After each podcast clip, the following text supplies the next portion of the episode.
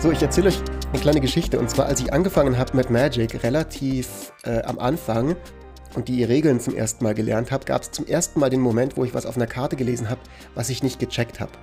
Und zwar war das das Wort Spielstein. Das war ähm, eine meiner aller, allerersten Karten, die hatte ich von meinem Onkel. Ich weiß nicht mehr, was das war. Die hatten 3-3 Elefantenspielstein gemacht. Und ich wusste damals halt nur so gerade mal so Tappen und Mana und dies und jenes. Und ich hatte keine Ahnung, was zum Teufel ein Spielstein sein soll. Jetzt sind wir hier, mehr oder weniger 20 Jahre später, lieber Jochen, lieber Freddy, und wir reden heute die ganze Folge über Spielsteine, über Token Decks. Ich freue mich. Achso, ich dachte, es geht um Dominos. Entschuldigung, da bin ich nicht vorbereitet. oh, Mist. Ich habe jetzt alle Spielsteine leider schon gegessen. Ähm. Ich finde, das Wort Spielstein ist ein, ein, ein underrated Wort. Wir ja. sagen immer Tokens, aber Spielstein ist eigentlich sehr, sehr lustig. Das stimmt. Und ich, glaub, ich glaube, dass, also ich weiß nicht, woher das kommt, das ist jetzt nur eine Annahme. Ich glaube, das ist im Deutschen der Popularität von Brettspielen geschuldet, weil im Brettspielen hat man auch Spielsteine und Spielsteine sind halt relativ leicht zu erklären, dass es nicht etwas ist, was. Also natürlich kommt es bei einem Brettspiel mit in der Packung üblicherweise, aber ich kann bei Siedler von Katan für den Räuber ja auch einfach ein 5-Mark-Stück hinlegen, wenn ich will. Ja. Es muss nur etwas sein, was physisch vorhanden ist und äh, sich halt unterscheidet von den anderen Dingen durch sein Design hm. und deswegen klar erkennbar ist. Nicht in Yu-Gi-Oh! Da gibt es tatsächliche Turnierregeln, was ein Spielstein sein darf. Und, und damals war es sogar noch so, da hieß es auf den Karten noch im, äh, auf Deutsch, bringe einen Spielstein ins Spiel. Mittlerweile heißt es ja, erschaffe einen Spielstein ja. oder create a token. Ja. Aber gut, genug nostalgisiert. Was machen wir heute? Erstmal herzlich willkommen an alle Leute da draußen beim Commander Kompass. Wir haben heute in Medias Res mit dieser einen alten Anekdote angefangen.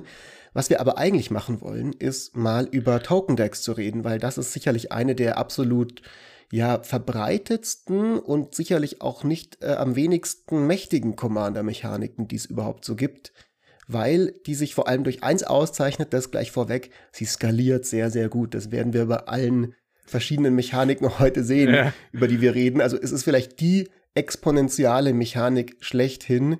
Lange, lange vor es Corona-Wachstumskurven gab, wussten alle Magic-Spieler schon, dass man auf gar keinen Fall zu lange die Spielsteine sich verbreiten lassen darf. Ja. Wir reden über Kreaturenspielsteine, über Go Wide, Go Tall, über Artefakt-Tokens, Food, Treasures und Clone-Tokens und alle möglichen anderen Dinge heute. Ich freue mich total. Es wird ein richtig schöner Primer, so ein, wie wir ihn schon, glaube ich, relativ lang nicht mehr zu dritt gemacht haben. Und alle, die jetzt sagen, geil, Tokens feiere ich richtig ab, die können jetzt mal direkt Like und Subscribe auf YouTube klicken, wenn ihr uns zum ersten Mal seht. Freuen oh. wir uns oh. sehr, sehr, wenn ihr dabei bleibt. Und ansonsten äh, natürlich uns äh, sich zurücklehnen und sich auf die heutige Folge freuen. Genau. So wie ihr ja hoffentlich auch, ihr zwei, oder? Natürlich. Aber Grund, weswegen wir eben diese Folge spezifisch in Anspruch genommen haben, ist eben, weil Tokens existieren eben seit eh und je. Fritz sagt, er hat damals mit seinem Onkel vielleicht von einem Elephant Ambush oder so äh, er, erwischt worden. Die, die hat äh, Flashback, ne? Das war nämlich, ich weiß noch, das ja, Zweite, was mich ja. an der Karte irritiert hat, ist, dass sie diesen kleinen Grabstein im, ja. im, neben dem Namen hatte und ich nicht wusste, warum. Ich, und ich dachte nämlich, oh, gut, dass du sagst, weil es kommt jetzt mir gerade erst wieder. Ich dachte nämlich, das war das erste Mal früher, für alle, die das nicht kennen, im alten Design hatten Karten, die aus dem Friedhof irgendwas machen, so einen kleinen Grabstein oben im, in der Zeile vom Namen. Und dann war das das erste Mal, dass ich diesen kleinen Grabstein gesehen hatte, der aussah wie so ein Stein und in der Textbox Spielstein gelesen habe. Und dann dachte ich, alles, was sich auf Spielsteine bezieht, hat einen Spielstein in der Typeline, äh, in der Namenszeile. ah, okay. okay. Ja. Und sehr viel ist eben mit Kreaturen, war aber trotzdem mit Kreaturen verbunden. Und wer jetzt Magic spielt, der weiß genau, ein Spielstein kann so viel sein. Und wir haben einerseits das Alte und das Neue und wir müssen äh, und wir würden gerne mal mit dem Status Quo, glaube ich, anfangen, von was man eigentlich grundsätzlich als Token-Strategie, Token-Deck definieren würde und dann was die neuen Entwicklungen da sind. Es ist nicht Attack on Titan, es ist Attack on Token hier heute. Wobei Attack on Titan äh, auch einer spezifischen Token-Strategie zugeordnet werden könnte. Und zwar auf jeder Seite, also bei den Menschen und bei den Titans. Es gibt zu viele Spoiler in Attack on Titan, dass ich irgendwas sagen will. Gut, aber dann sagen wir gar nicht so viel dazu, sondern fangen einfach vielleicht mal ganz, ganz kurz an. Es gibt Tokens schon seit einer ganzen Weile. Wollen wir zu den allgemeinen Tokens, was wolltest du gerade noch sagen, bevor wir zu der ersten kreaturenbasierten äh, Token-Strategie gehen oder gehen wir gleich zu der? Nein, nein, nee, es geht im Allgemeinen, weil grundsätzlich, was ist das, was, was versteht man unter Token Deck, wenn man jetzt äh, nicht irgendwelche spezifischen ähm, Präfixe oder so davor anhängt. Man versteht eigentlich eine kreaturenbasierte Strategie, die eben mit Kampfschaden versucht, das Spiel an sich zu nehmen und das Spiel zu gewinnen. Und wichtig ist dabei, dass es eine Dynamik gibt, weil ein Spielstein muss erzeugt werden und ein Spielstein muss gebufft werden auf eine Art und Weise. Deswegen teilen äh, äh, sind oft Token-Decks im Zwiespalt zwischen Token-Erzeugern und die Payoffs für die Tokens. Die sind halt sehr oft in Form von Lords vertreten, also Kreaturen, die allen Kreaturen plus eins plus eins geben oder Effekte, die halt alles buffen, weil die Mathe in Magic für Token Decks basiert eben darauf, dass ich multipliziere. Dass, fünf dass ein Effekt, der mir plus eins plus eins gibt, auf fünf Tokens halt fünf, äh, den fünffachen Effekt hat. Und ähm, damit sowas auch möglich ist, haben Token-Strategien extrem viel spezifische Token-Mechaniken oder Karten, die sich um Token kümmern. Das ist, glaube ich, einer der meist benutzten Subtypen im Magic. Als Beispiel äh, würde ich jetzt mal gerne Intangible Virtue nennen. Ein Einmana und ein Weiß Enchantment, was allen Token-Kreaturen plus 1 plus 1 und Vigilance gibt. Also kostet wenig, multipliziert sich aber sehr stark ins Late Game. Also Zusammenfassend kann man aber sagen, also was du gerade meintest, wir werden ja auch noch andere Token-Decks vorstellen als Kreaturen-Decks, aber wenn man erstmal sagt, Token-Deck ist, würde ich mal sagen, so nach dieser, nach dieser Archetypen-Theorie im Gehirn wird erstmal wahrscheinlich irgendein Kreaturendeck auftauchen, weil man ja auch, so viel äh, zeigt auch meine Erfahrung, normalerweise, wenn man ein anderes Deck dazu hat, das hast du ja auch gemeint, dann sagt man halt, ich habe ein XY-Token-Deck oder ich habe ein Token-Deck, das XY tut, weil natürlich alle anderen Leute sonst denken, hm, das sind vielleicht einfach ganz viele Elfen oder so. Ich würde sagen, dann fangen wir vielleicht einfach direkt mal an. Äh, und zwar unterteilen sich diese Kreaturen-Token-Strategien, wenn wir jetzt über die fangen an, äh, an zu, äh, wenn wir jetzt anfangen, über die Kreaturen-Token-Strategien zu reden. Mhm. Die unterteilen sich in zwei äh, große Archetypen, so wie alle Kreaturenstrategien auf der Erde, nämlich in Go White und in Go Tall. Und was ist Go White? Go White ist so ein bisschen mein also traumatisches go, Erlebnis mit Magic, als ich wieder eingestiegen Könnte man auch denken, wenn du das jetzt vorstellst, go nicht bright. die Farbe, sondern ähm, sozusagen in die, in nee, die Breite In dem Fall mit, äh, mit einem weichen D, wie der Frank sagt. Genau, man geht in die Breite es ist im Grunde, Go Wide ist das, was Ritter immer gerne machen wollen und Ritter sind trotzdem kein Archetyp dafür, weil sie darin sacken wie die Hölle. Ähm, in den meisten Fällen. Ja, es geht genau wie du gerade gesagt hast, man geht in die Breite, man flutet das Board mit sehr, sehr vielen Kreaturen und weil man sehr viele Kreaturen braucht, ist es meistens und in diesem Zusammenhang sowieso nochmal mit Tokens verbunden, damit man halt einfach sehr viel erzeugen kann, um dann den Gegner mit Kampfschaden rauszuballern. Das ist üblicherweise so das Go Wide und auch das klassische Creature Token Gameplay. Jetzt ist es so, da gibt's bei den Commandern kann man so ein bisschen spielen damit. Es gibt welche, die sind Verstärker von der Strategie und welche, die sind gleichzeitig Enabler. Also zum Beispiel Edgar Markov ist ein ganz, ganz bekannter Go Wide Creature Token Commander, ist äh, für drei Rot, Weiß und Schwarz, hat, ist ein 4-4 Vampir und hat Eminence, also ist, seine Fähigkeit triggert auch, wenn er in der Command Zone ist. Immer wenn man einen anderen Vampir-Spell castet, kriegt man durch Edgar Markov einen, einen weiteren 1-1 Vampir dazu. Und der bufft auch noch, wenn er angreift, die Vampire. Da sieht man schon, okay, der enabled meine Strategie. Er muss einfach nur da sein, ich spiele normale Vampire, krieg immer mehr Vampire. Dann gibt es noch ein paar andere dann haben, hat Freddy äh, stellvertretend mal den Chatmere rausgesucht. Der erzeugt keine Tokens. Chatmere Nexus of Revels einfach nur äh, 1, Rot, Grün und Weiß, 5, 4 das Ding. Und der hat einen gestaffelten Effekt, der immer stärker wird, je mehr Kreaturen man auf dem Feld hat. Das kann man technisch gesehen auch ohne Token erschaffen. Es ist natürlich nur viel einfacher, es mit Token zu erschaffen, genau, deswegen der auch Weil ähm, ich habe die zwei spezifisch gewählt, weil das schön darstellt, man braucht die Token-Erzeuger und man braucht den Payoff. Und Chatmere ist halt einer der stärksten Payoffs, den man in einer Command Zone genau. spielen kann für Token. Effekte, weil es ist sehr leicht, mit diesen Spielsteinstrategien auf neun bis zehn Karten zu kommen. Vor allem, wenn man sich nicht so sehr darum kümmern muss, Payoffs ins Deck zu packen, weil die kommen ja eh aus der Command Zone. Genau anders, genau andersrum. Edgar genau. Markov macht alle Vampire besser, weil sie, bringt, die bringen alle automatisch einen Spielstein mit sich. Und eigentlich könntest du danach 90, äh, du könntest eigentlich den unteren Text abcutten, du könntest ihn auch nie castbar machen und ihn einfach als Emblem haben.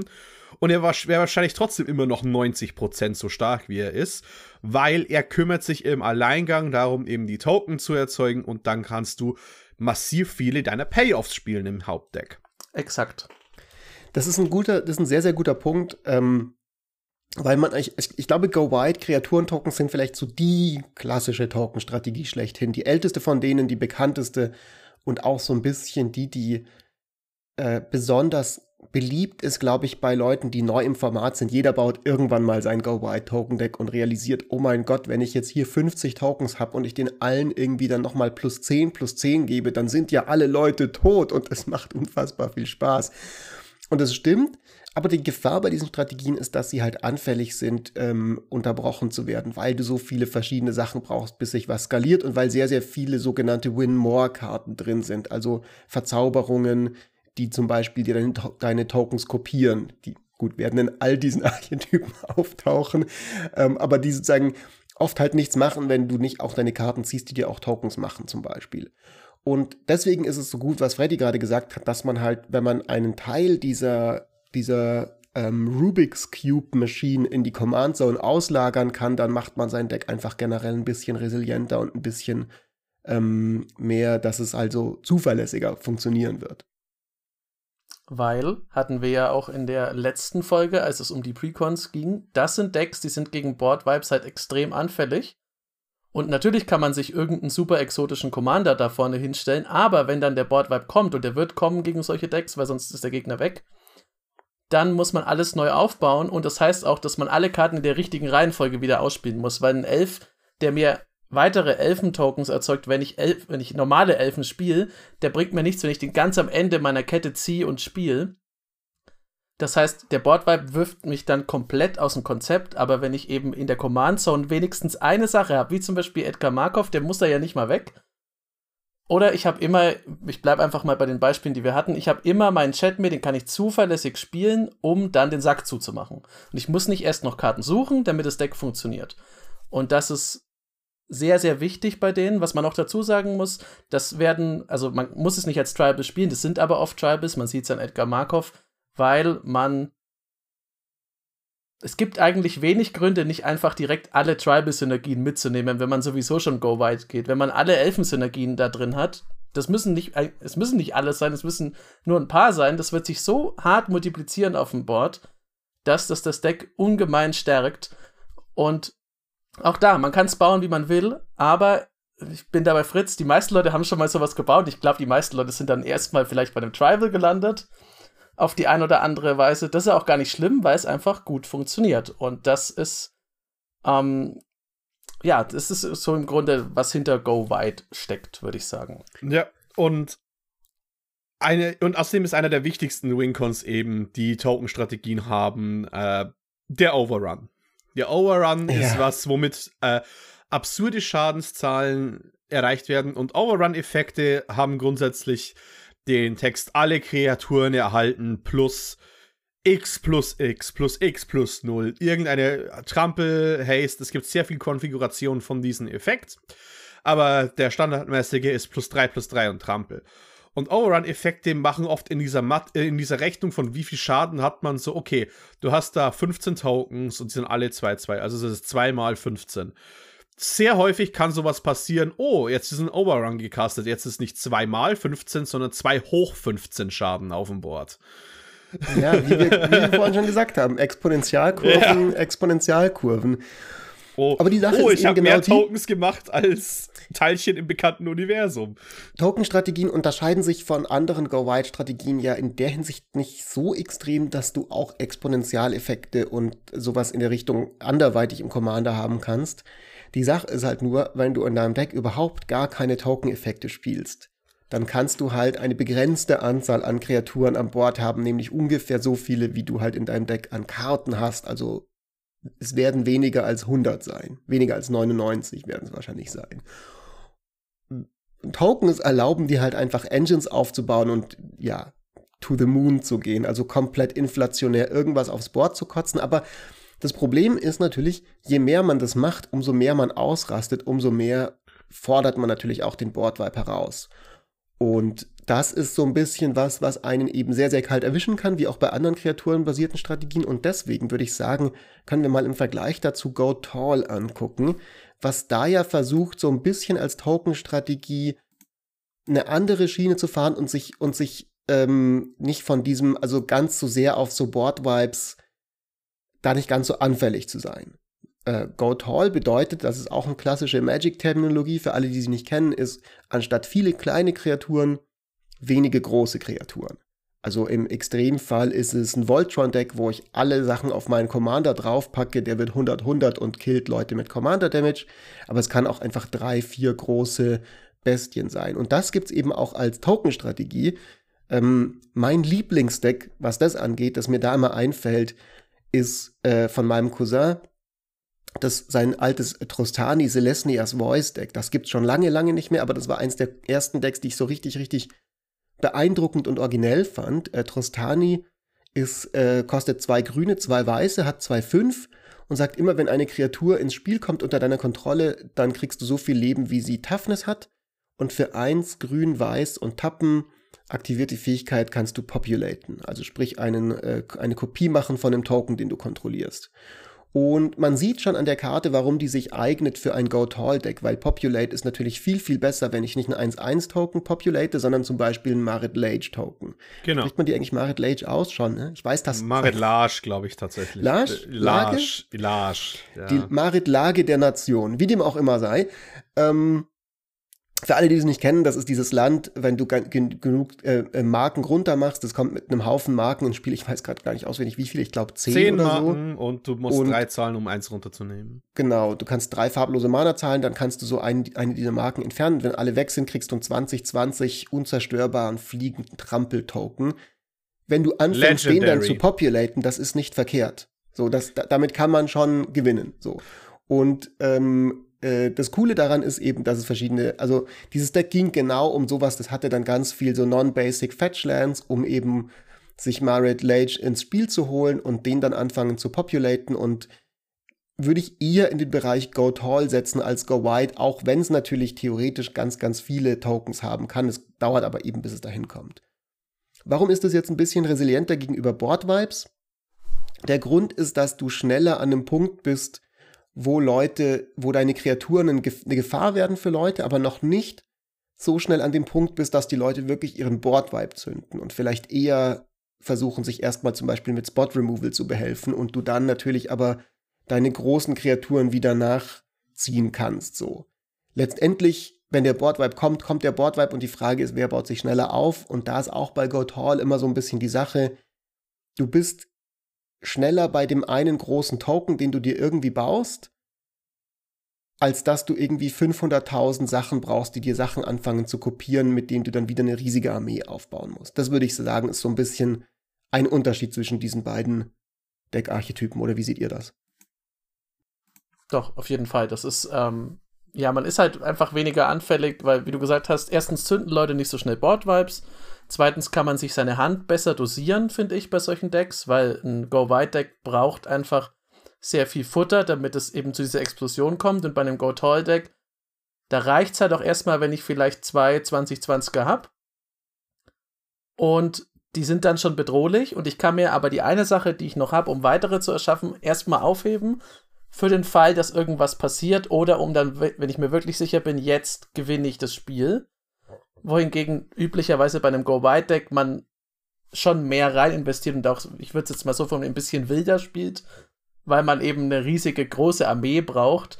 Und wenn die zusammenbricht, ja, es ist einfach schlimmer, als wenn man, weiß ich nicht, einen Belagerungsturm verliert. Naja, wo ich halt die stärkste, den stärksten Unterschied sehe, ist eben, dass es dieses äh, Token Producer und Token Payoff ein bisschen einschränkt, dass die Spanne nicht so hoch ist, weil den Token Producer, der einen großen Token erzeugt, ist meistens auch eine gute Karte oder eine teure Karte und sichert dir dein Late Game teilweise mit ab. Also einer meiner Lieblingskarten in den neuesten Sets war äh, Galta und Mavren, der 12-12 Trampler. Mhm. Der, wenn du angreifst, kannst du von der größten angreifenden Kreatur noch eine angreifende Kopie mitmachen, mit ähm, äh, die Trampel hat und ich habe noch nie jemanden gesehen, der, äh, der Vampire damit macht, weil theoretisch ist diese Karte für Go White und Go Tall gedacht. Aber der eine Mod ja. aber die Karte fügt sich halt nur in einen der Archetypen rein. Und jetzt weiß man genau, okay, wieso ist der so viel besser in diesen einen Archetypen genau? Weil es ist halt einfach auch eine 12-12. Wenn ein Gegner einen Boardwipe zündet, ich spiele ein Galta und bin zurück im Spiel. Ein normales Go White Deck braucht erstmal wieder zwei, drei Token-Producer, muss erstmal eine Runde aussetzen, um sein Zeug zu machen, vielleicht zwei Runden aussetzen, kann dann erst angreifen und hat dann erst die Möglichkeit, wieder seine Payoffs zu haben. Und weil das alles so nah beieinander ist, haben auch gewisse, ähm, gewisse Karten einen besonderen Wert. Also Token-Doppler bin ich ja oft kein so riesengroßer Freund davon. Aber in Go-Toy-Strategien macht Sinn, weil wenn ich da dann einen Token-Doppler habe und der verdoppelt mir einen 8-8 oder einen 12-12 dann ist es, dann ist der halt auch seine 4 Mana, 5 Mana wert, mit nur einmal einer Instanz, wo ich es einsetze.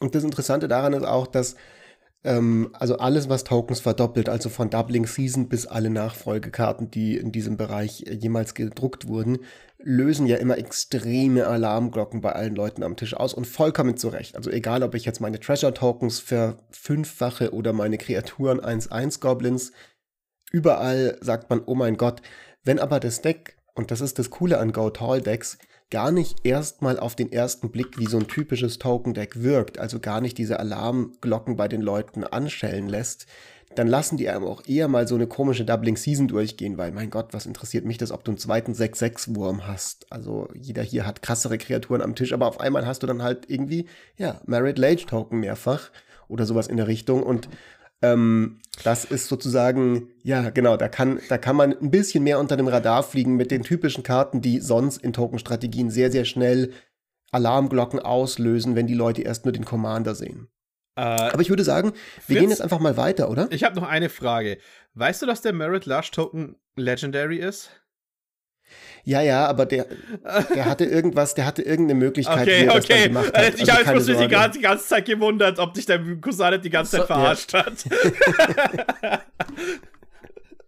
Er hat das Deck jahrelang gespielt und jeden Bambusel, den ah, er gefunden Das wäre sehr witzig. Aber nein, so nein, viel zum Alten. Jetzt kommen wir zum Neuen. Long Live the New King. Und ich glaube, eine der stärksten Entwicklungen, die sich in den letzten Jahren eben für Token-Decks gemacht haben, ist, Token als Kreaturen sind ziemlich cringe. Lass uns sie zu Artefakten machen. Und das ist auch wirklich äh, das, wo das nächste Deckthema und auch eines der großen neu, äh, neuen Deckthemen, denn ähm, es vereint eben sowohl die Stärken und Schwächen von Artefakt, Decks, Artefakt-Synergien und Tokens. Wir haben es schon angesprochen. Es gibt einen Haufen guten Token-Support. Es gibt noch mehr sehr krassen Artefakt-Support. Also lass uns das Spiel brechen, indem wir Ressourcen aus Nichts erzeugen. Ähm, deswegen sind auch Enabler häufig die Payoffs, weil manche Karten kümmern sich einfach nur darum, okay, äh, für jedes Artefakt mach einen Schaden. Wenn du 25 Artefakt-Token hast, ist es Lightning Bolt mal 25? Okay, es geht nicht ganz auf, aber äh, 8,33333 Repeating. Äh, Außerdem hast du, es sind drei, die äh, gibt es eine neue Dreifaltigkeit an Tokens. Foods, Clues, Treasures. Leben, Mana und Karten ziehen. Bam, was möchte man denn mehr? Mhm. Ja, also 100 Prozent. Das stimmt, die haben zu dritt schon ganz schön für Furore gesorgt. Also das sind die drei Artefakt-Tokens. Ähm, die sind nicht nur dadurch, also die sind, muss man sagen, die sind einzeln gut. Äh, ich finde immer, also ich glaube, es hängt ein bisschen von der persönlichen Spielweise ab. Ich mag Clues am wenigsten. Treasures sind mit Abstand wohl das Beste davon, aber es kam halt auch so viel Unterstützung für, diese, für diesen Dreiklang dann schon wieder raus in den letzten Jahren, allein mit sowas wie dem Academy Manufacturer, der immer, wenn du eines machst davon, dir auch die anderen macht. Also die gehören, man kann sie natürlich trennen für Token-Strategien, aber die drei Token-Arten, die gehören sowieso so ein bisschen zusammen.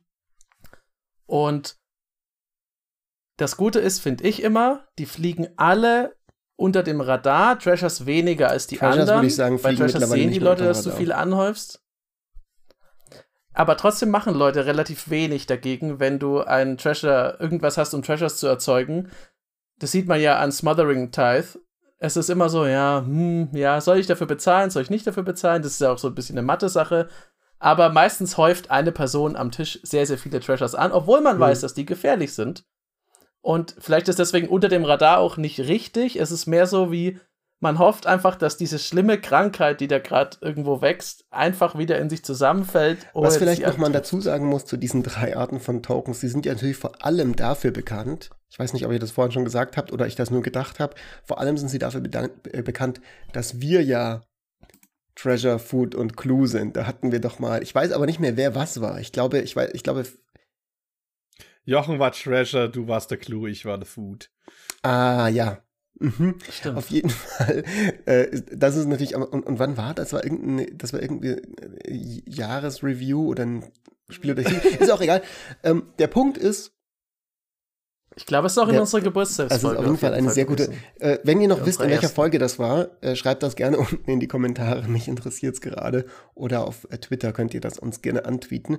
Ähm, ich, ich, ich glaube, was bei all diesen Decks interessant ist, bei all diesen Token-Arten interessant ist, ist, dass sie ähm, gestartet haben als reine Support-Strategie in anderen und, und zusätzliche Payoffs in anderen Strategien. Und dadurch, dass es aber mittlerweile so viel gibt dazu, halt legit eigene Decks um sie rum gebaut werden können und es auch eine Menge Commander gibt, die damit sehr, sehr gut interagieren. Und das finde ich uneingeschränkt cool. So, ich finde es, ich freue mich immer, wenn ich ein Clue-Deck treffe. Ich ähm, Food-Decks waren einige der coolsten Decks, die ich bisher in meinem Leben getroffen habe. Auch da hat mein Cousin wieder ein sehr, sehr cooles. Der hat irgendwie eine Liebe für Token-Strategien manchmal.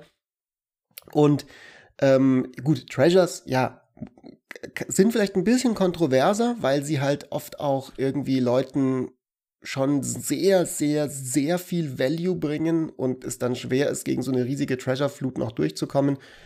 Aber auch die waren mal witzig und können sicherlich auch immer noch witzig sein. Ja. No hate. ich glaube, Treasure ist deswegen so ein bisschen ins Kreuzfeuer geraten, weil du musst ja kein Treasure-Token-Deck bauen. Weil durch die guten Karten, die es mit Treasures gibt, sind die allermeisten Decks inzwischen so, dass man sagen könnte, die haben ein Treasure-Sub-Theme.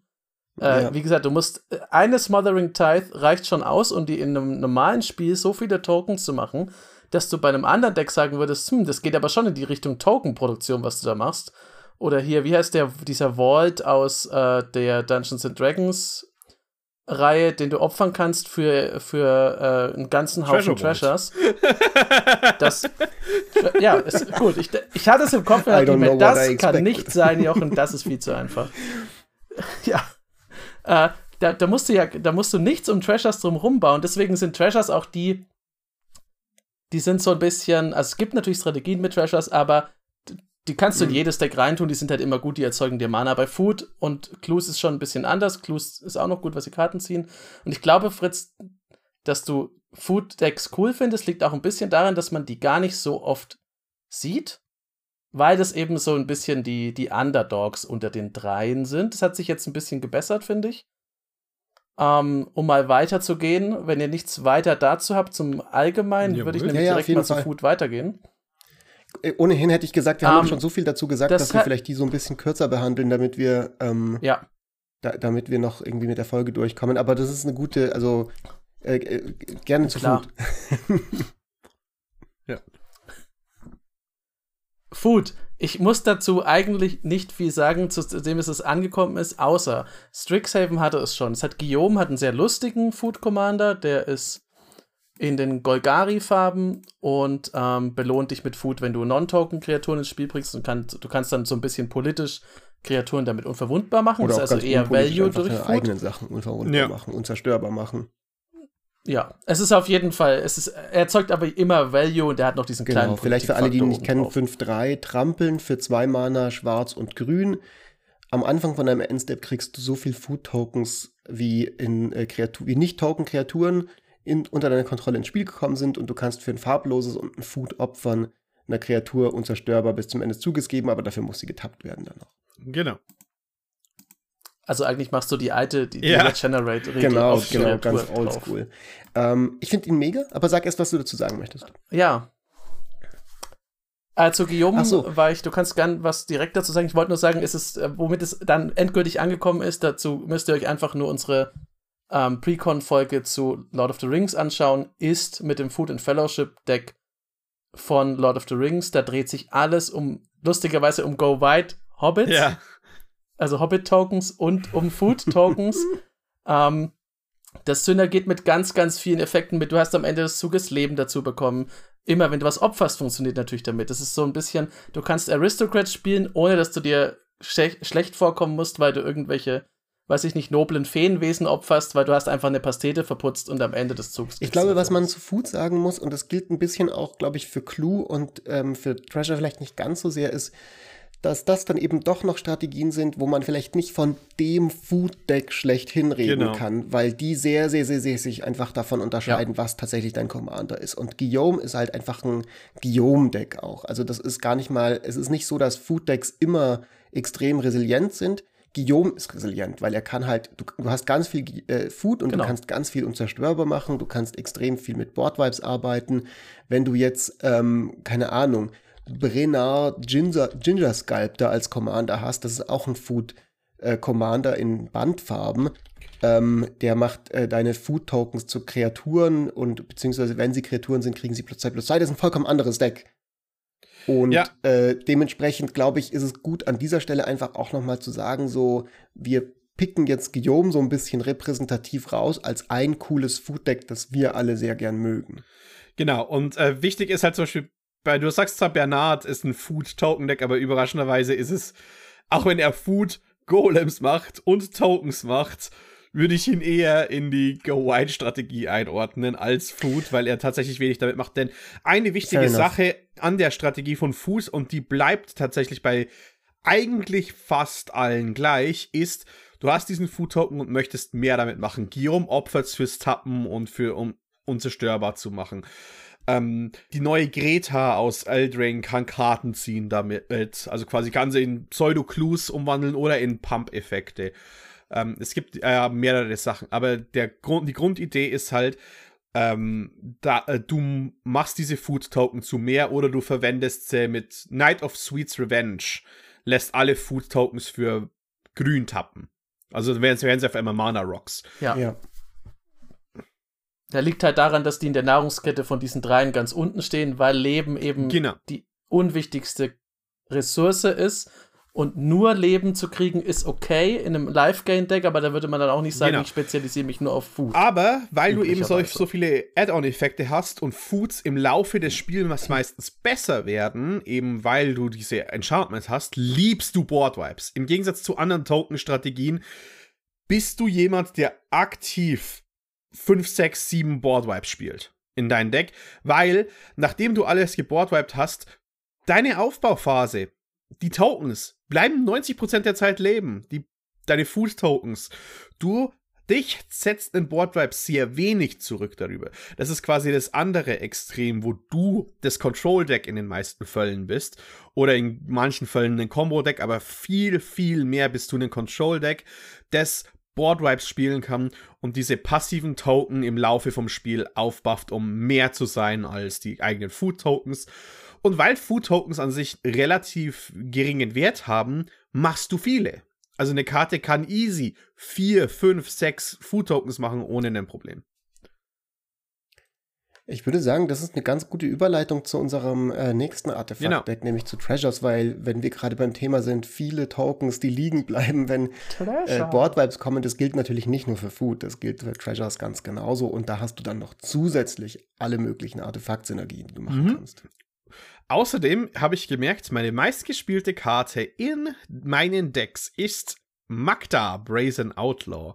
Eins und ein äh, Rot für einen 2-1 Zwerg, der immer wenn ein Zwerg getappt wird, oder ein 2-2 Zwerg, immer wenn ein Zwerg getappt wird, machst du einen Treasure und du kannst fünf Treasures opfern, um einen Drachen oder ein Artefakt aus deinem Deck zu tutoren und direkt aufs Spielfeld zu bringen. Willkommen in Combo Town, willkommen in Storm und willkommen in Agro. Treasures machen temporäres Mana. Denn ich wollte doch nur ein Timmy-Drachendeck bauen. Wie bin ich hierher gekommen? Oh, wer, wer, jemals gegen Magda gespielt hat, weiß genau, dass Timmy Drachendeck. So gehen, die dachten, ja. lustiger Drachen Commander. Wieso sind die Leute Turn 6 tot? ähm, ja, eine Treasures sind eben temporäres Mana und somit auch grundlegend eine Art von Mana-Cheating, denn Treasures kannst du ja tappen und opfern, um Mana zu erzeugen. Manche Drachen, wie der Drache der goldenen Brücke, lässt deine Treasures sogar für zwei Mana opfern. Und was macht man halt mit einer Mana-Batterie, die man sich ansammelt in Magic? Man spielt so viele Karten wie möglich in einen Zug und versucht einen Sack zuzumachen. Und natürlich also das ist eine Möglichkeit. Man könnte natürlich auch einfach sagen, man, also jetzt nicht mit Magda, aber mit einem Deck, wo Blau drin ist, man animiert alle und macht sie zu vier, vier Artefakten und overrun damit den Gegner. Oder man könnte. Ja.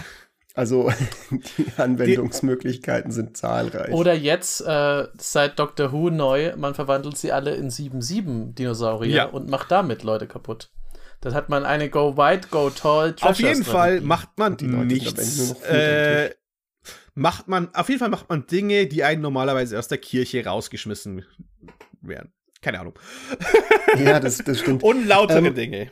Eine Sache, die man vielleicht zu Treasure-Strategien sagen muss, ist, ähm, es ist eine, also Wizards hat erkannt, dass Treasures in vielen Farben und vielen Archetypen ein paar Probleme lösen, die weniger super starke Strategien haben. Und zwar, mhm. dass sie sozusagen ein bisschen besser ins Spiel kommen können, dass sie einen Mana-Flow haben, dass sie Fixing haben und hat deswegen auch gerade für Limited zum Beispiel auch auf viele Karten Treasures draufgepackt. Aber eben auch durchaus auch mit dem Hintergedanken, hey, dann kann jemand sein Chair Tribal Deck spielen und trotzdem so ein bisschen mitspielen an, an, an der Runde.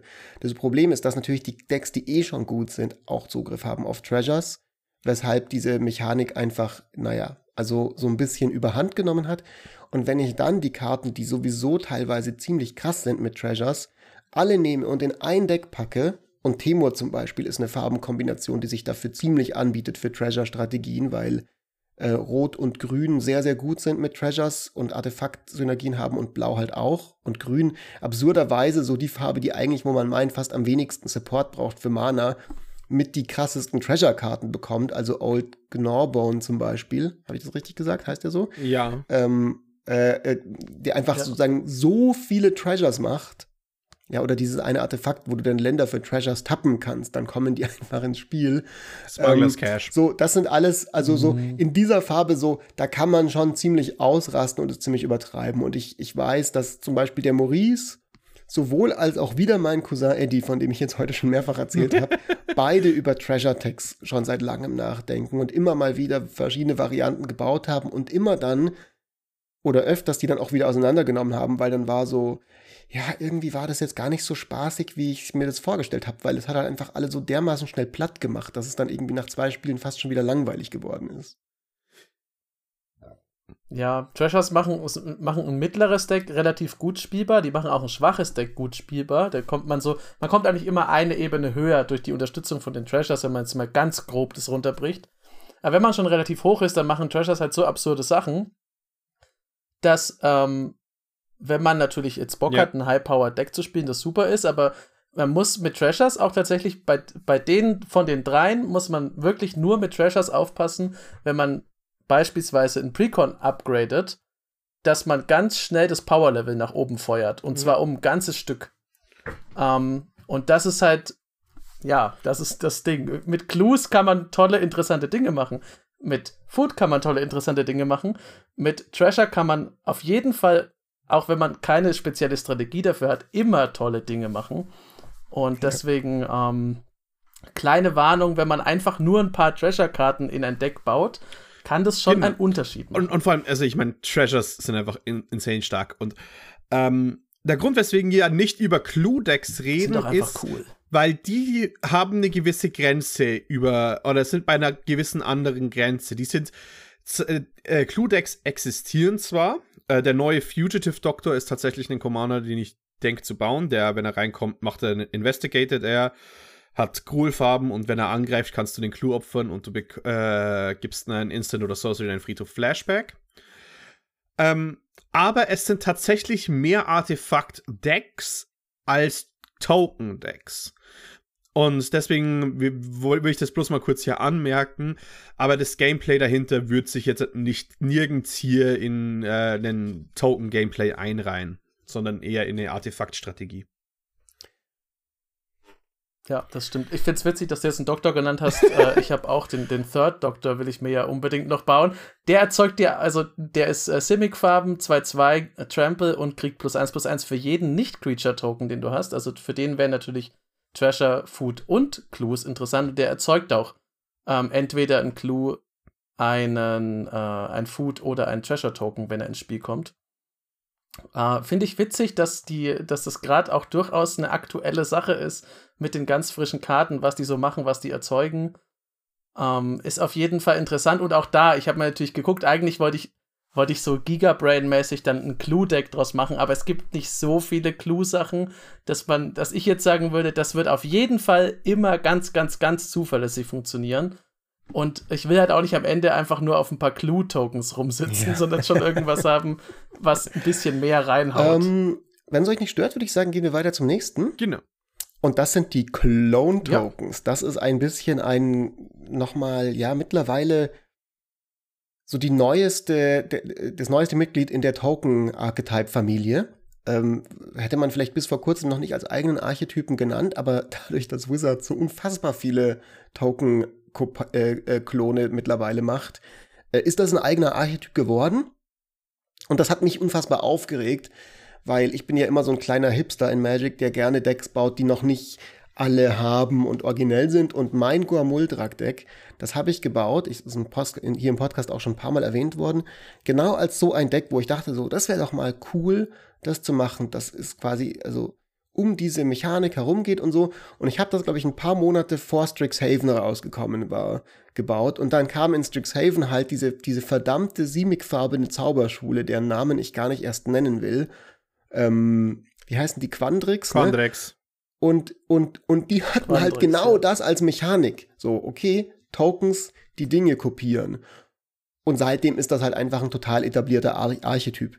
Ähm, was gibt's dazu zu sagen? Es kann sowohl Go Tall als auch Go Wide Charakter haben, je nachdem, wie man das Deck baut. Und es ist halt vor allem eben auf blaue Karten auch ähm, äh, ganz, ganz wichtig ausgelegt. Also sowas wie Right of Replication oder Clone Legion, das eben Tokens ins Spiel bringt, die Kopien von einer anderen Kreatur sind. Ähm, ganz viel davon ist eben auch oft im Instant Speed, was ganz praktisch ist. Also Cackling Counterpart zum Beispiel ist eine Karte für drei Mana, die als Instant dir einen Token macht, der eine Kopie von einer Kreatur ist, die du selber kontrollierst. Und damit kann man ganz coole Sachen machen, weil also ähm, es sagen erlaubt, die Instant Spells so ein bisschen als ähm, mit ETB-Effekten als zum Beispiel Counterspells zu benutzen, wenn du an deinem Board eine Mystic Snake hast, was in Gormuldrak auf jeden Fall eine wichtige Strategie ist. Also Mystic Snake neutralisiert einen Zauberspruch, wenn sie ins Spiel kommt.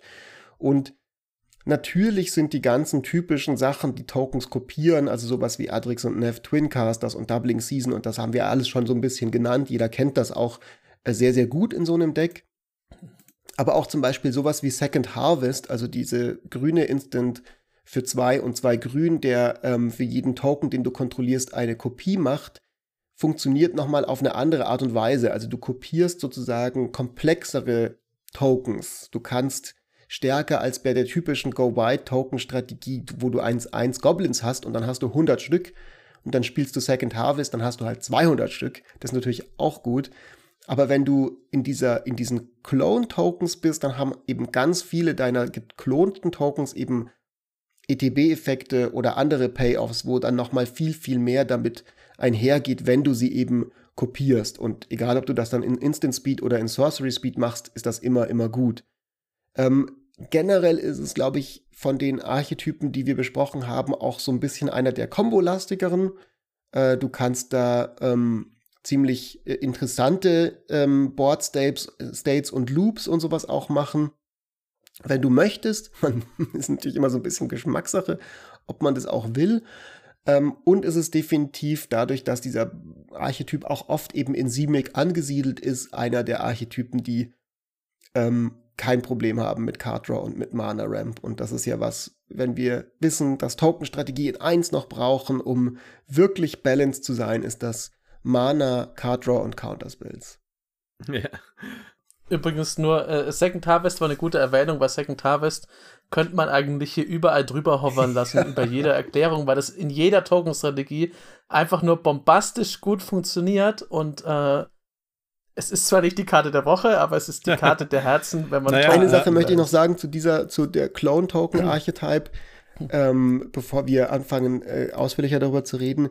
Ähm, ich, ich spiele sehr, sehr selten nur noch Gormuldrak, weil es mir so ein bisschen dieser Archetyp auch, ähm, er macht mir nicht mehr ganz so viel Spaß, dadurch, dass Wizards so extrem viel äh, The Token Copy is not legendary Zeug äh, geprintet hat mittlerweile, was natürlich noch mal krasser ist in dieser Strategie, wenn du legendäre Sachen einfach unfassbar viel kopieren kannst.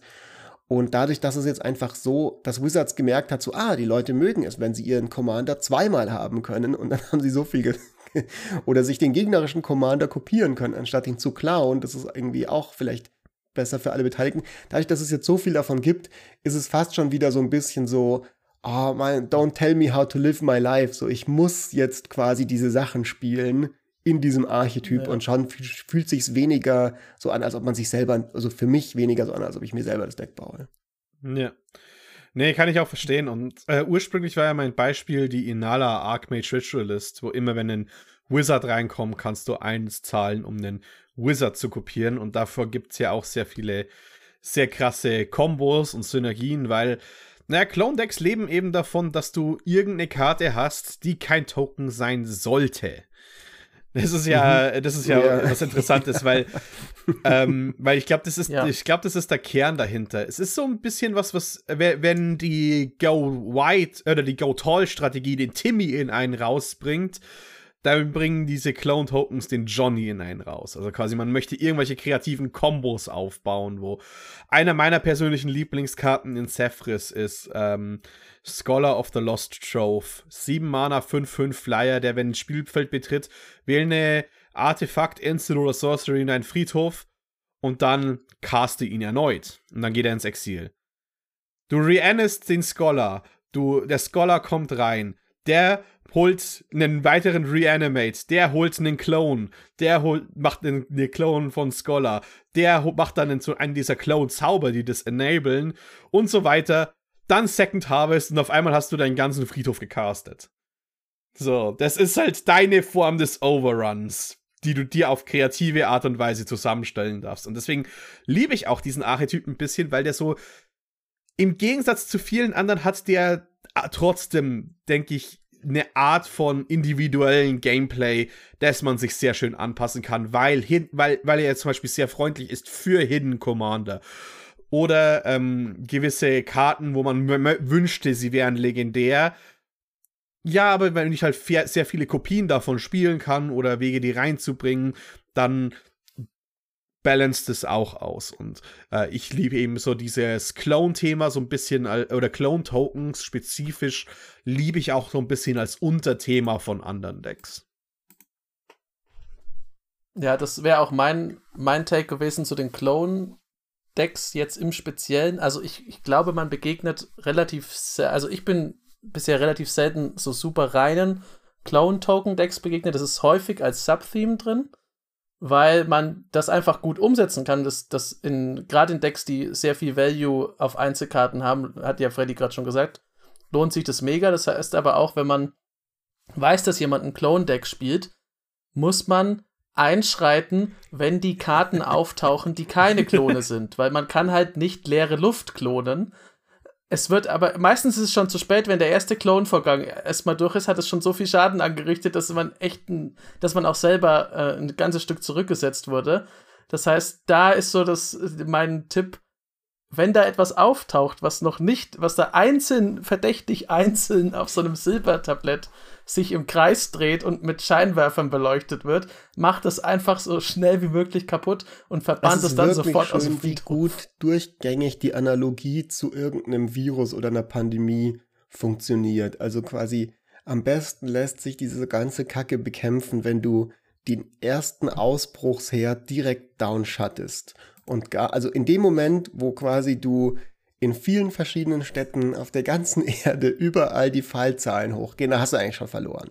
So, da kann, da kann, da wird dann so viel geklont und dann ja. dupliziert sich alles selber und dann hast du deine exponentielle Kacke und dann kannst du eigentlich den Laden zumachen. Aber gut. Also direkt wenn da eine Mirkwood-Bed liegt, einfach Kill it with fire. ja. Das gilt, glaube ich, so ein bisschen für alle Deck-Archetypes, die wir heute gesprochen haben. Aber es ist natürlich auch ein bisschen eine Binsenweisheit, weil ich meine, für welche Magic-Strategie gilt das nicht so? Naja, du musst sie halt früh downschatten und dann kannst du sie unter Kontrolle halten. Das stimmt natürlich immer so ein bisschen. Token-Strategien zeichnen sich halt dadurch aus, dass du da es mit am meisten bereust, wenn du das nicht machst. Es gibt eine Menge Zeug, das du auch später nochmal irgendwie besser in den Griff kriegst oder wo du nicht so dermaßen krass gestompt wirst. Und es gibt eine Menge Strategien, wo es auch ja. einfach nicht so leicht ist, am Anfang sie down zu schatten, weil das ist immer noch nach wie vor die Schwäche von diesen Strategien, gerade von den klassischen Token-Strategien, den Go-Wide-Strategien, in einem Umfeld, wo einfach viel geboardwiped wird, wo viel Removal unterwegs ist. Da können es diese Decks manchmal schwierig haben, so ein bisschen ähm, off the ground zu kommen. Und äh, das muss man vielleicht einfach ein bisschen mitdenken, wenn man sich für diese Decks entscheidet. Aber wenn man es schafft und wenn man die so baut, dass sie auch resilient sind, ja. dann sind die schon ein, eine große Gaudi, würde ich sagen. Ja. Und wenn man selber dagegen spielt, muss man halt darauf achten, dass man eben diesen Absprungpunkt nicht verpasst. Das ist am einfachsten, finde ich, bei Go Wide, weil da muss, wenn man jetzt nicht gerade sagt, ich habe einfach aus Prinzip keine Board-Vibes im Deck, kann man relativ leichten Knüppel dazwischen werfen, weil bei, auch bei Go-Wide-Strategien am ehesten, finde ich, noch ersichtlich ist, wann der Punkt kommt, genau. wo es mich jetzt wegbläst. Und das, das kann man relativ gut sehen, vorhersagen und verhindern. Bei Go Tall und vor allem bei Klonen ist es natürlich ein bisschen schwieriger. Und generell bei, ja, was will man gegen Treasure? Ja, ich kann natürlich immer alle Artefakte zerstören, aber das habe ich ja schon mal gesagt es gibt so, also ich kenne so gut wie niemanden, der gezielt Treasure-Dinge ausschaltet, Treasure-Token ausschaltet oder auf Food-Tokens äh, übertriebenen Hass schiebt. Da muss man halt, da ist, da bin ich jetzt auch im Bereich der Binsenweisheit, mhm. da muss man halt immer sich auf das Deck, äh, muss man ein bisschen gucken, und, was es so macht, aber. Und ich, äh, das ja. wollte ich ja mal kurz ansprechen, weil es ist diese, äh, weil ich habe es Critical Mass genannt, also kritische Masse, die erreicht wird von Token Decks und die haben Token-Decks einfach immer als Rückgrat für ihre Strategie. Also wie sich die jetzt genau auszeichnet, ist ein bisschen individuell von der groben Strategie, aber irgendeine Art von kritische Masse wird in 90% der Token-Decks erreicht. Entweder es legen so viele Enchantments, dass ein Food dir deine Steuern macht, oder, äh, es äh, oder du hast halt solche großen Kreaturen, die gegen die niemand mehr was machen kann und drei davon und jeder greift einen an und dann ist halt auch aus. Ich, oft werden Token-Decks, glaube ich, darauf reduziert, dass sie das machen. Aber ich würde auch nicht sagen, man sollte aktiv dagegen kämpfen. Es gibt ja Leute, die sagen, okay, aber ich möchte aus Fairness oder sowas nicht, keine kritische Masse, ich möchte nicht einen Turn 6 Overrun Kill haben. Aber tatsächlich ist es ein Beigeschmack und ich glaube, wenn man sich selbst zu sehr sagt, okay, ich möchte diese kritische Masse um alle, ähm, um alle Mittel verhindern, dann stellt man sich nicht selbst ein Bein per se, sondern äh, indem man sein Deck zu sehr einschränkt. Ich denke einfach, man verliert auch einen das Spektakel von einem Token-Deck. Und ich glaube, das Spektakel davon ist auch wichtig. Es ist, dass vier Leute leben und dann haben vier Leute gelebt. Im nächsten Zug. Dann war es einer weniger. Ja, ich finde, äh, die, die, kritische Masse, man kann, ich, also es gibt diesen Ruf, ich, der ist auch zu Recht da. Ich finde, man kann, wenn man selber ein Token-Deck spielt, gerade wenn man Go White hat, ein bisschen dem entgegenwirken. Man wird immer noch diese Effekte drin haben, weil da bin ich absolut bei Freddy. Es ist einfach nicht so super clever, finde ich, jetzt an den Overrun rauszulassen, weil man gern der edgyste Edgelord on the Block ist. Äh, irgendwie will man ja das Spiel gewinnen am Ende des Tages.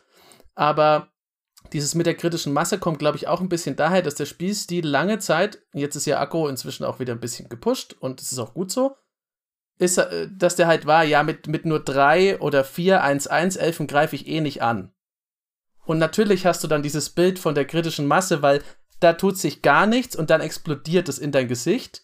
Wenn du aber generell einfach ein bisschen aggressiver spielst, dann hast du trotzdem noch diesen Effekt der kritischen Masse, weil irgendwann wirst du einfach alles überschwemmen. Sei es mit Schaden oder mit der puren Menge an Tokens.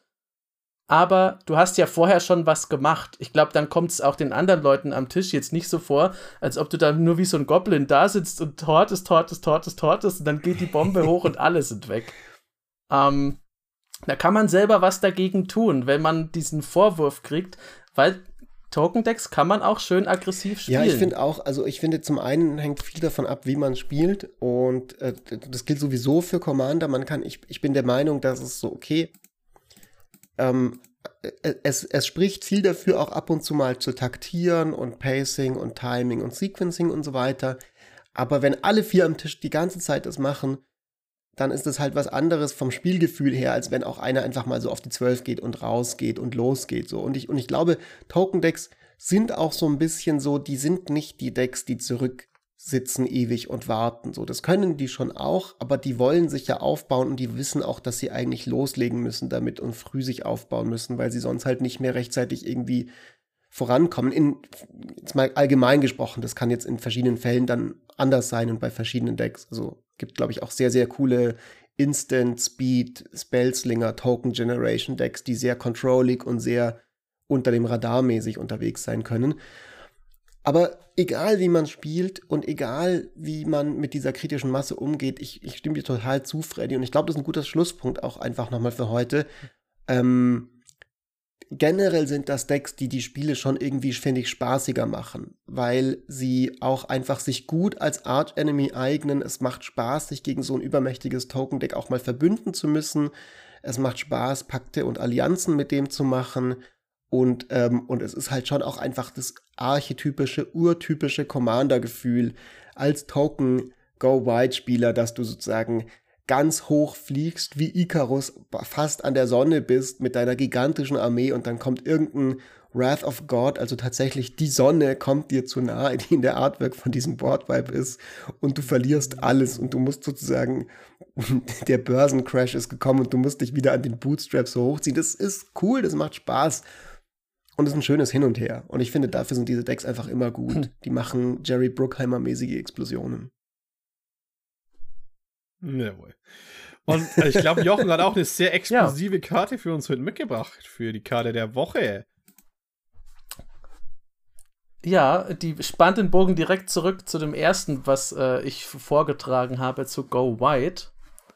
Und zwar ist das, äh, weil wir da ja über Tribals geredet haben, die heißt sogar so, es ist Tribal Unity, eine grüne Instant, kostet X, 2 und ein Grün und sagt, Kreaturen äh, des Kreaturentyps deiner Wahl kriegen plus x plus x bis zum Ende des Zuges.